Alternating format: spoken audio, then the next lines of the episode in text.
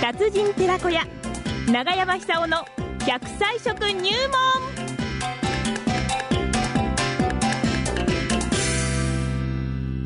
さあ、9時を回りました。この時間は、奈良浜出身、食文化史研究家、長寿食研究家、長山久夫さんの登場でございますね。今日の食材は何でしょうそして、今日午前0時を期しまして、ね、避難解除になっている、あの、奈良浜出身の、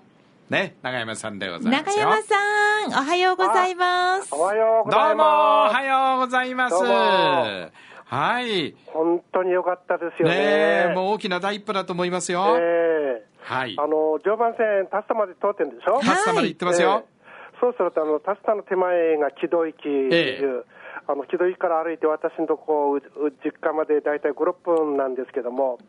ぜひ帰ってみたいと思いますね。そうですね。えー、ぜひね、よかったです。帰ってきてください。よかったです。うん。えー、ねあの、どれほどこの日をね、待っていたか。はい、まあ、あの、夜明までは行けたんですけども、えー、そっから先が大変なんですよね。はい。あの、はい、今度、あの、あの病院に入るようになって、本当にあの喜んでます、うんね、家族連れて行ってこようと思ってます。いやいいですね、えー、いいですね。あの頃のね、思い出が蘇ってくるんじゃないかと思います。天神岬とか上がってみてください。えー、天神岬もあるし、その下、あの、木戸が流れてて、はい、あの、深い淵淵があってですね、えー、そこに今この、まあ、湖に行くじゃないですか。はい、と、カジカは取れるわ、あの、うぐいは取れるわ、あゆは取れるわ。それで深いところがあってですね、ええ、そこに行くと足引っ張られるから行くなってよく言われたもんですよ。はあはあはあはあ、カッパが住んでるっていう、あの、定説がありまして、ね、いきなり深みがありますからね。あのーお年寄りなんかね、子供たち、夏休みで安全なように行って、うん、あの大きな石の上にきゅうり置いたもんですよね。は、あ、えー、あのカッパさんに、あのまずお供えしてですね、はい、子供たちの安全を狙あのお願いしたんですよね。うんなるほど ね。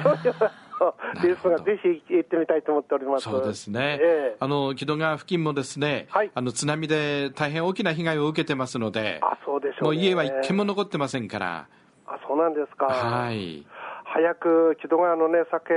も復活すればいいで すよね。本当ですね。あのその方向で動いてはいるんですよね。うんうん、今年はどうなんですか。予定ではあの放流はしていますので。あの水揚げなんか期待できるんですかね。え戻ってくるであろうという話ではあると思います、うん、なんかあの新聞なんか見ると、去年も戻ってみたみたいですね、はい、そうですね、えー、戻ってきてはいるんですけど、まだね、あのそこのものを取って食べてはいけないというような感じになってきてるわけですよね。うん、それも早くなんかねあの、クリアできればいいですよね。そうですね、えーはい、それでね、今この後ね、うん、あの近くに雑木林がたくさんあってですね、はい、山ぶどうが取れたんですよ。ああ、山ぶどうが。山ぶどう。ええ、で、この前、あの、何年か前ですけども、あの、五色沼の周りずっと歩いたことがあるんですよ。ほう。したらその散歩道にですね、ええ、山ぶどうがいっぱいこうぶら下がってましたね。はあ。あの今、あんまり食べる人いないんですかね、なんかもったいない感じするんですけども。ああ、なるほどね。ええ昔は口元とかのね、こう紫色にしてね。 そうそうそうそう ええ、あの白いブラウスなんか着てると、なんかね、あの紫色になっちゃうんですけども、そうなんですよあれ、なかなか取れないんですよ、はいあれ、取れないでしょ、ぶどうなん取れない、取れないですね、ええ、あれがアントシアニンなんですよね、あの色素がいいんですよ、あの色素がいい、あの色素がいいんです取れない色素が、だから大大概ね、そうやってあの山に入っていくじゃないですか、ええ、そうするとあの山本の群生地があってですね、はい、そこには昔、近づくなって言われたんですよね。ほうええ、あのー、熊が出るんですよ。ああ、そうか、ぶどう食べに出てくるからね。はい、ちょうど、あのー、都民の前ですから、ええ、熊も一生懸命こう溜め込むわけですよね。はいで、甘くて美味しいですから、うん、それと多分あの熊も知っててね、はい、紫色の色素の濃いもの食べると、長生きできるっていう、熊が知ってるんですか 熊の地位で俺、持ってたんじゃねえかって感じですね。あの基礎、アントシアニンとか、ええ、あれあの、レスベラトロールっていう成分なんですけども、はい、最近ですね、長寿遺伝子をオンにするんではなくて注目されてますよね。あのどなたにもあの長寿遺伝子ってあって、えええー、それがこの何かの調子にこう目覚めるとですね、その人が突然この免疫力が強くなって、病気しなくなって、結果として長生きするらしいんですよ。そうなんですか。えええどうやって入れるんですか長寿遺伝子早く入れなきゃいけない、ええ長寿遺伝子はい普段は眠ってるらしいんで普す。通寝てんですか、ええはいで、そのエスメトロールっていうのは、あの、ブドウの色素の中に含まれている成分なんですけども、はいそれ、まあ、確定的にあの絶対だっていう話じゃないんですけども、はいそういう効果は高いんではないかと言われてます。おーで考えてみて、調べてみたらですね、えイギリスにあの、ブドウはマストって言われてる食べ物なんですね。マストあ必ずと、うん取れな取らなくちゃならないって意味ですよね。はい英語で何々しなければならない、うんママストストって言いますよね、はいマストな食べ物なんですね、あれへえ秋になったらブドウは食べなければならないおーマストフードってやりますよねマストフードねマストフードうんつまりそのくらいですね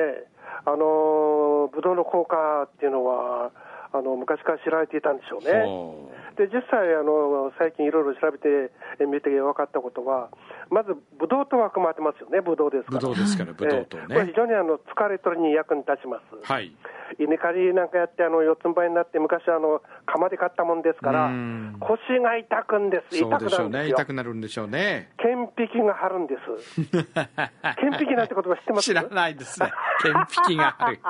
顕微顕微鏡なんですよ鏡ああ腰が張るそうです、はいでそういう時にブドウを食べるとかねはいあの要するにブドウ糖を取ればいいっていう話になるんだと思いますけども、ええあの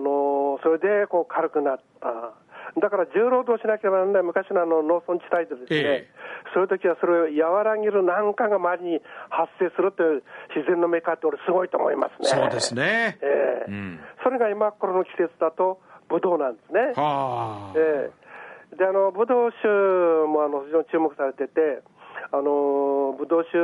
赤い、赤ワインですけども、飲む習慣持ってる人は長生きするっていうね、はいうんはい実際、フランスにあのジャンヌ・カルマンっていう人は120 123歳まで生きた人ですけども、はあ毎日あのワインを飲んでたそうです。ええまあ、ワイン飲まなくてもですね、あのいろんな黒いブドウを食べればいいんですよ。なるほどあの競歩でもなんでもこれから福島でもブドウ作ってるでしょ、たくさん。ええですからそういうものを食べてですね、んそれでこの健康感情して、あの幸せ長寿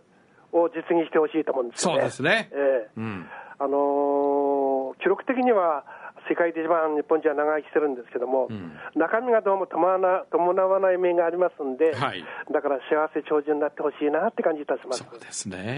ええブドウ食そっのてためねには、うんはいブドウとか、うん要するにあの人間の体が老化するっていうことは、細胞が酸化することですから、ええええええ酸化しないようなものを食べ物たくさん含まれてます。なるほどそれを取ることによってですね、あの健康寿命を伸ばせることができると思うんですよ。なるほどでこれからあの85くらいまであの現役で働いてもらって、ですね、ええ多少できたらあの税金払ってもら って、人口が減ってきますから、い85まで現役で働くんですかえー、大変だああや、だ今、90くらいまで大丈夫なんですか、そうですかええいやあの、ぼ僕はそう思ってますね、